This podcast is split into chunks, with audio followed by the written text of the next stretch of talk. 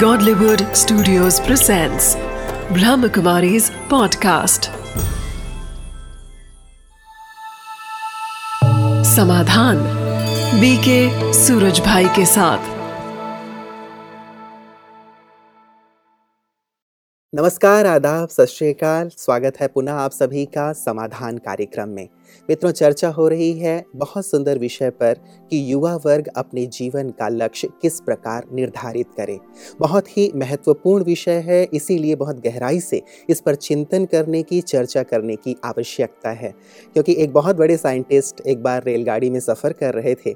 एक टीटी उनके पास पहुँचा और टीटी बहुत परिचित था उनका, बहुत बड़ा प्रशंसक भी था उनका। उनके पास बैठ के उनके साथ गप्पे लगाने लगा। जब वो जाने लगा टीटी तो ये जो साइंटिस्ट महोदय थे, इन्होंने ढूंढना प्रारंभ किया कि टिकट कहाँ है ताकि मैं उन्हें दिखा सकूँ।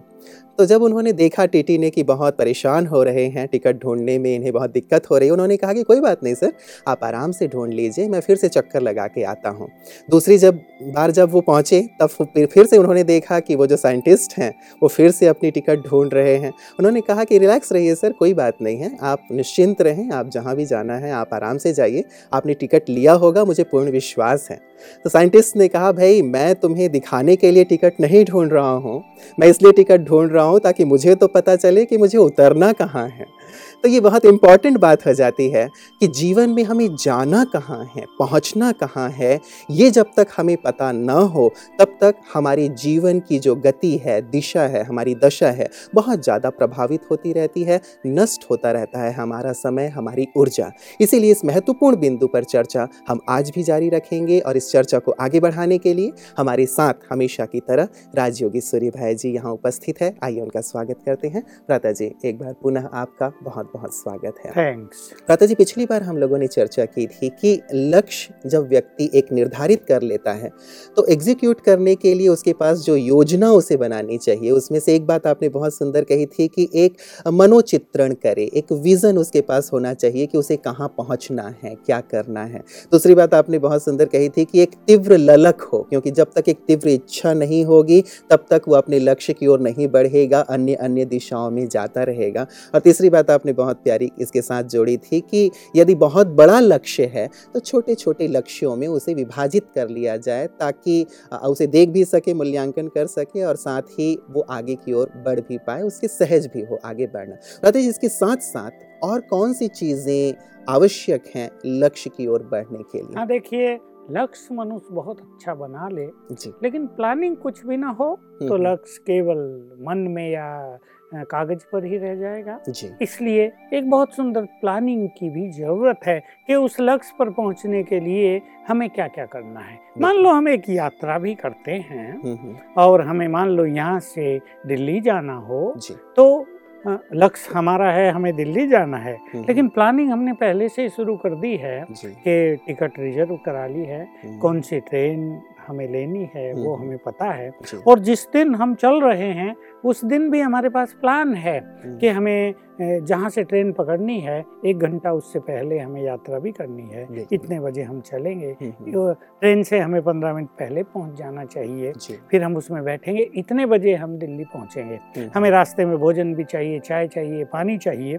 इस सब की प्लानिंग हम पहले से ही कर लेते हैं। अगर केवल ये लक्ष्य हो के दिल्ली पहुँचना है और हम टिकट भी रिज़र्व न कराएँ हमें पता भी ना हो कौन सी डेट पर हमें चलना है तो हमारा लक्ष्य केवल लक्ष्य ही रह तो अपने लक्ष्य के लिए एक सुंदर योजना योजना हम बनाएँ और उस योजना पे जितने विस्तार से हो सके हम विचार करें छोटी छोटी बातें जैसे आपने कही कहाँ से हाँ। भोजन लेना है हाँ। पानी लेना है कितने बजे पहुँचना है हाँ। तो लक्ष्य को भी उसी रूप में लेते हुए हम बहुत बारीकी से हाँ स्टूडेंट्स का लक्ष्य है या किसी व्यापारी का लक्ष्य है या किसी साइंटिस्ट का लक्ष्य है वो हम्म। कोई रिसर्च कर रहा है जी तो उसने लक्ष्य तो बना लिया लेकिन उसे एक्टिव तो होना ही पड़ेगा। बिल्कुल। उसकी एक सुंदर प्लानिंग करनी पड़ेगी। हम्म, हम्म, और छोटी छोटी प्लानिंग भी करें कि आज ये काम कर लेना कल ये काम कर है। हम्म, साथ साथ ये भी बहुत ज़रूरी है कि हम उसका अवलोकन भी करते रहे। मतलब एक विश्लेषण हमारे अंदर होता रहे हम्म, कि भाई चार दिन रह गए हम्म, हैं। हम्म, हम्म, अभी एग्ज़ाम के दस दिन रह गए हैं। जी।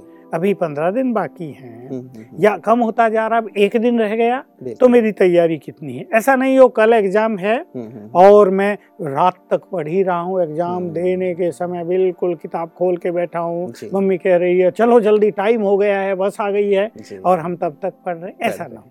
तो एक सुंदर प्लानिंग हो हम्म, उसका अवलोकन करते रहें कि हमारी तैयारी उसके अनुरूप चल रही रही है है क्या? ये भी बहुत आवश्यक है। अगर हम तैयारी नहीं करेंगे मान लो हमारे पास छह मास थे हम्म, हम्म, और हमने पाँच मास तो बिता दिए। लेकिन हमने अवलोकन किया ही नहीं कि हमारी तैयारी पूरी हुई या नहीं। हम्म, जब एक मास रह गया तब हमने देखा कि काम तो वन थर्ड ही हुआ है टू थर्ड बाकी है। तो ये भारी पड़ जाएगा टेंशन देने वाला हो जाएगा। इसलिए एक ऐसी प्लानिंग कि एक मास में इतना काम पूरा कर देंगे। दूसरे मास में इतना काम पूरा कर देंगे। साथ साथ उस पर एक दृष्टि रहे कि हो गया या नहीं। और जो लोग भ्राता जी ऐसा करते हैं। मुझे लगता है वो जीवन को बहुत सहज तरीके से जीते हाँ, हैं। उनके हाँ। पास भरपूर समय भी हाँ। होता है और हर चीज़ को वो समय दे पाते हैं। और जैसा आपने कहा कि यदि अवलोकन नहीं कर रहे हैं जो उन्होंने प्लानिंग की है उसके अनुसार वो काम पूरा कर पा रहे हैं या नहीं कर पा रहे यदि वो ये नहीं देखते हैं तो लास्ट में उनके लिए बहुत भारी पड़ जाती भारी है पड़ जाता है। ऐसे ही देखो बहुत जो होशियार स्टूडेंट होते हैं हम्म, हम्म, वो जो आज पढ़ाया गया उसको आज ही तैयार कर लेते हैं। उन्हें टेंशन ही नहीं रहती कि ये तैयार नहीं है वो उन्हें पक्का है याद है हमें और हम इसके लिए बस एग्ज़ाम से पहले एक बार जस्ट रिवाइज करेंगे और काम पूरा हो जाएगा। बिल्कुल तो ये भी बहुत अच्छी चीज़ है हम्म, लेकिन एक इम्पोर्टेंट चीज़ मोस्ट इम्पोर्टेंट मैं इसे कहूँगा कि हर व्यक्ति कुछ अच्छी आदतों का भी अपने अंदर निर्माण करे हम्म, और कुछ जो गलत आदत उससे पड़ जाती हैं उसका वो उन्मूलन भी करे उनको समाप्त भी करे। अ, मेरे पास युवक आते हैं बहुत सारे हम्म, जो कुछ गंदी आदतों के शिकार हो गए हैं और उन गंदी आदतों से वो खुद बहुत परेशान हैं हम्म, अपनी आदतों को किसी को बता नहीं सकते हैं मुझे तो बता देते हैं। हम्म, हम्म, जब उनको हल मिल जाता है तो सचमुच जैसे उनकी सफलता का द्वार खुल जाता है।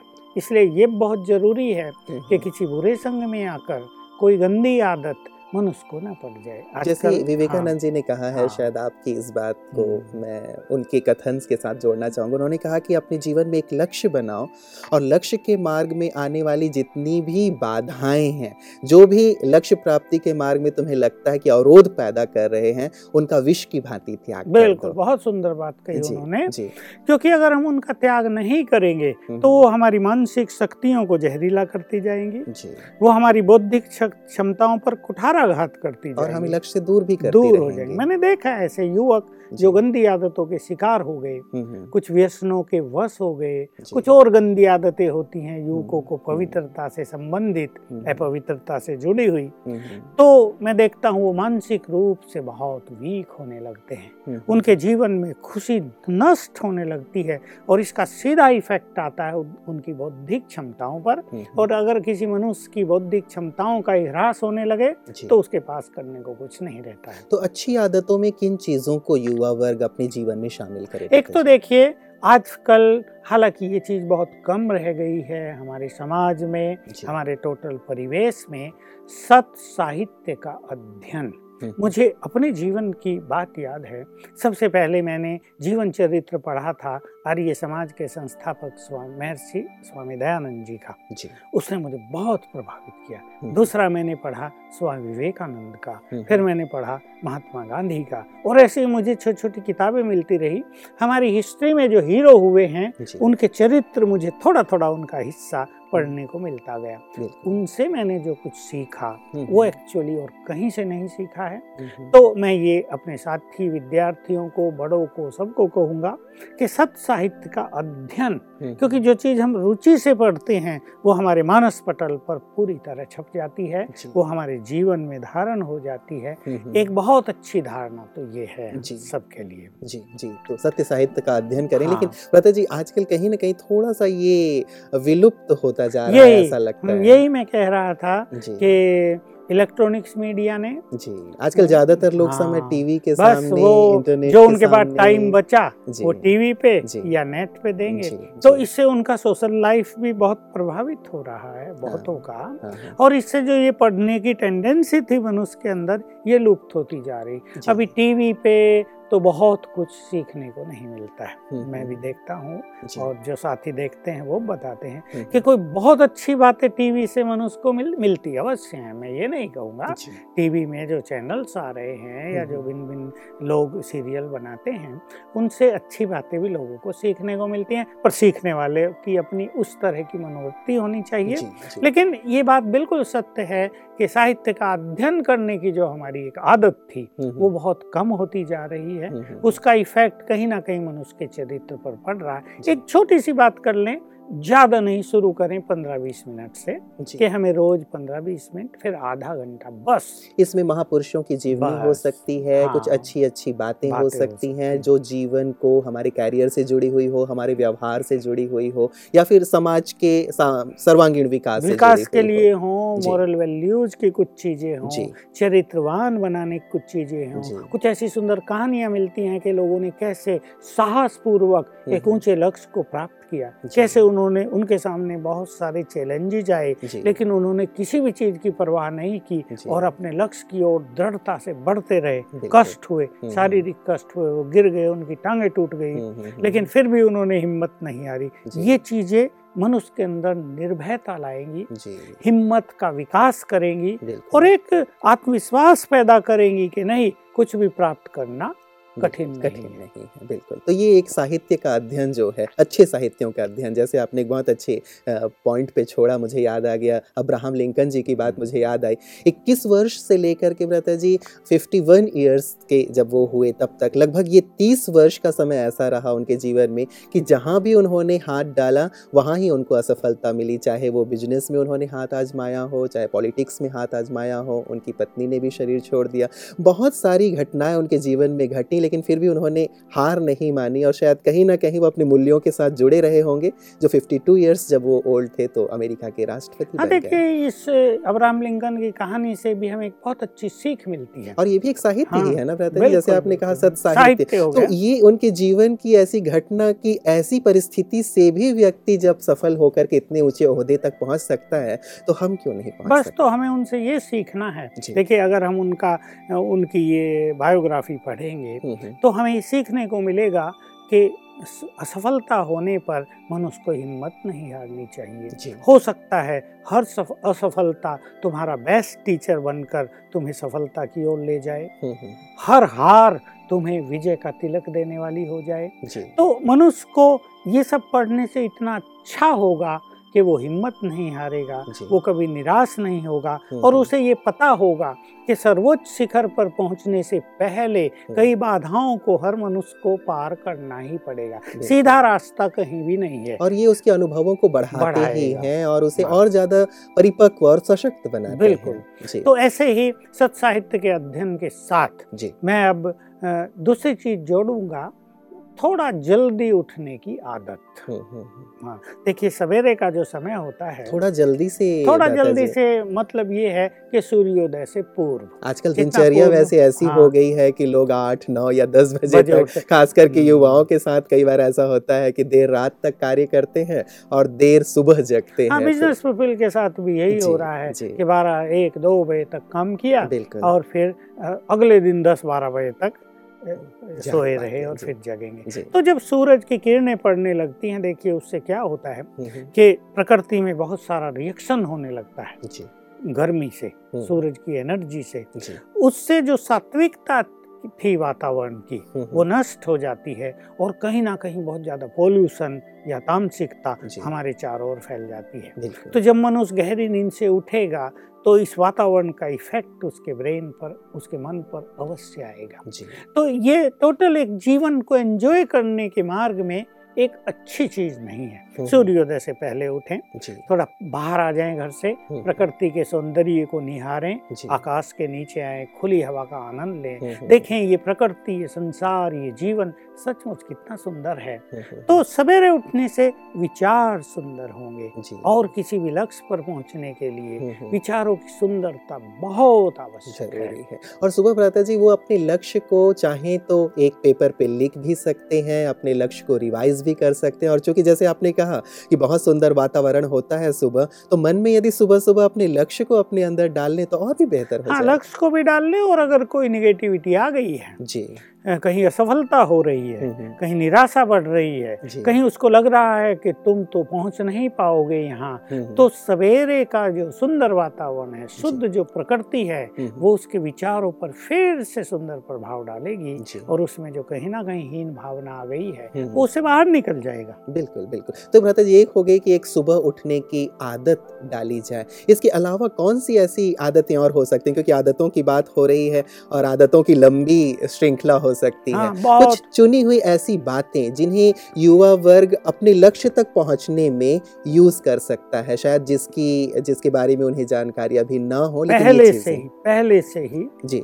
ईमानदारी सत्यता हम्म, हम्म, और क्रोध मुक्त जीवन पर ऐसे युवा बहुत ध्यान दें। देखिए आजकल क्योंकि मॉरल वैल्यूज़ की चर्चा नहीं है हम्म, तो लोग जब ईमानदारी की बात सुनते हैं तो वो ये कहते हैं तो किताबों में लिखा honest is the best policy ये कोई बेस्ट पॉलिसी है थोड़ा ही। हम्म, आजकल तो dishonest is the best policy है। Dishonest people have become very wealthy hmm, आजकल तो लोग ये सोच रहे हैं। तो लेकिन फिर भी जो मानताएँ हैं हम्म, जो मूल्य हैं उनका तो अपना महत्व है ही। मनुष्य स्वयं चाहे कितना भी झूठ बोलता हो हम्म, वो दूसरों से ये अपेक्षा करता है कि वो सच बोलें। हम्म, बाप चाहे कितना भी झूठा हो वो सोचता है मेरे बच्चे सत्यवादी हो जाएँ। हम्म, तो मूल्य का मूल्य तो बहुत है ही।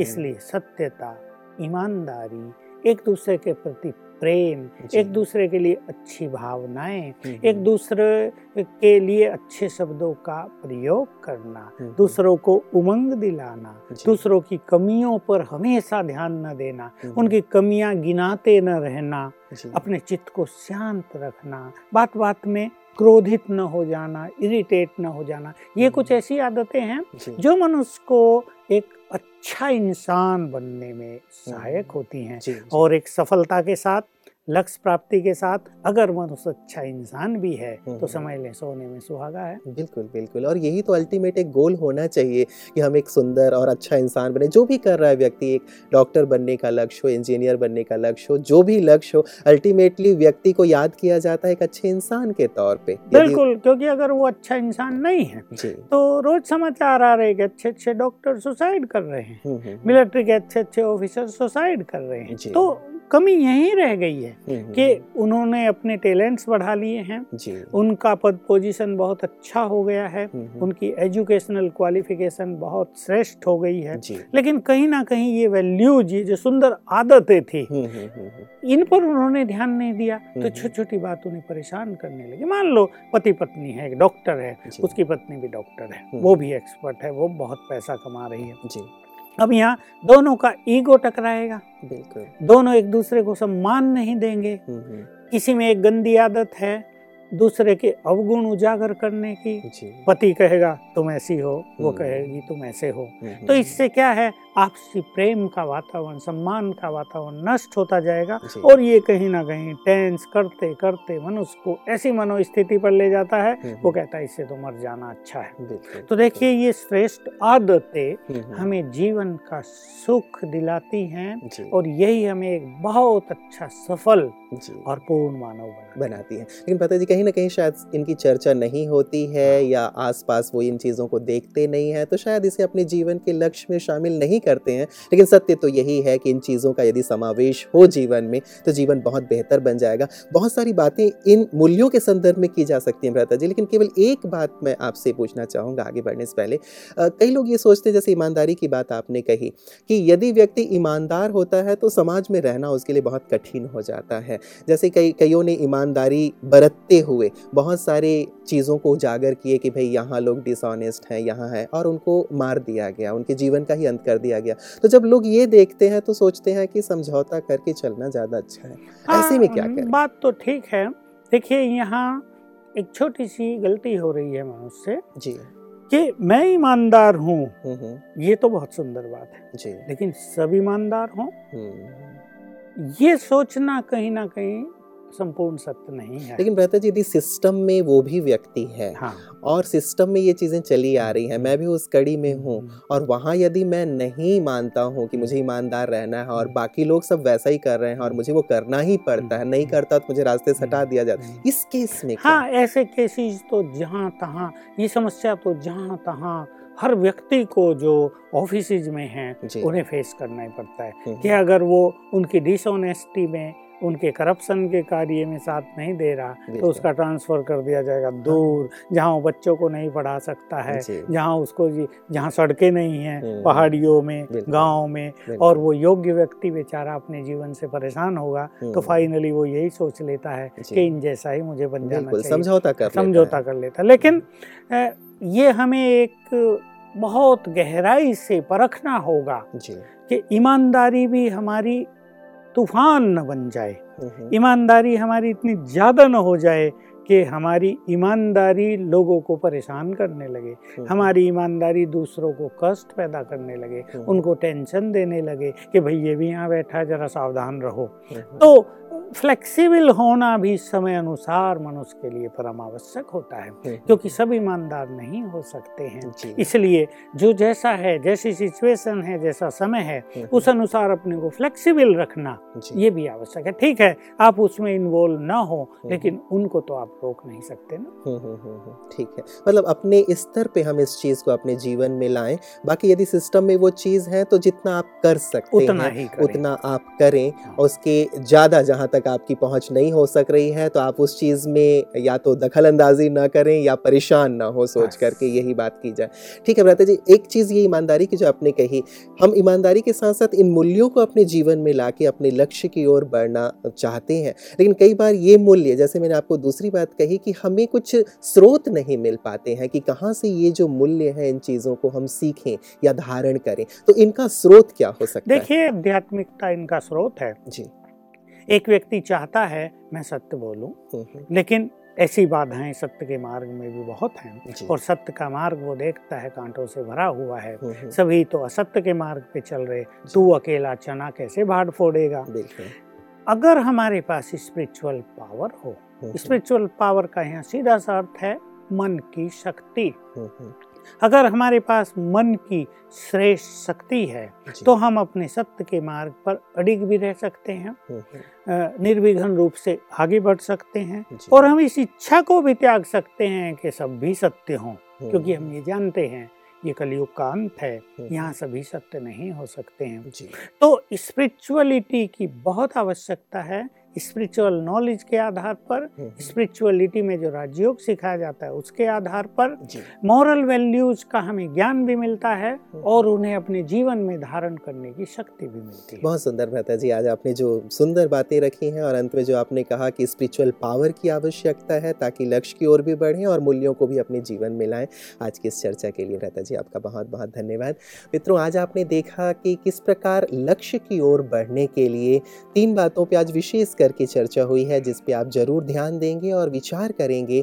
एक बात ये जो हमारे ध्यान में आई कि हम योजनाबद्ध तरीके से आगे बढ़ें। योजना बनाएँ कि मुझे अपने लक्ष्य तक पहुँचना है तो किन किन पड़ावों से होकर के पहुँचना है और हर पड़ाव का हम अवलोकन भी करें, ताकि हम देख सकें कि निश्चित समय जो मैंने किया था कि इस समय तक मुझे यहाँ पहुँचना है, उस समय तक मैं वहाँ पहुँच पाया या नहीं पहुँच पाया। अवलोकन भी बहुत इंपॉर्टेंट है और जो तीसरी बहुत सुंदर बात जो भ्राता जी चर्चा कर रहे थे मूल्यों की बहुत ज़्यादा आवश्यकता है। यदि जीवन में मूल्य है, कुछ बहुत अच्छी आदतें हैं तो वो स्वतः ही हमें लक्ष्य की ओर बढ़ाते रहते हैं। तो इन सुंदर विषयों पर आप चिंतन कीजिएगा और साथ ही यदि लक्ष्य से जुड़ी हुई बातें या हमारी जो चर्चा हो रही है, उनसे जुड़ी हुई बातों पे कोई आपका सुझाव हो, कोई आपका प्रश्न हो तो आपके प्रश्नों का, आपके सुझावों का हम सादर आमंत्रण करते हैं। उन्हें आदर से हम स्वीकार करेंगे और अपने इस कार्यक्रम में शामिल भी करेंगे। आज के लिए इतना ही। दीजिए इजाज़त अपने को। नमस्कार।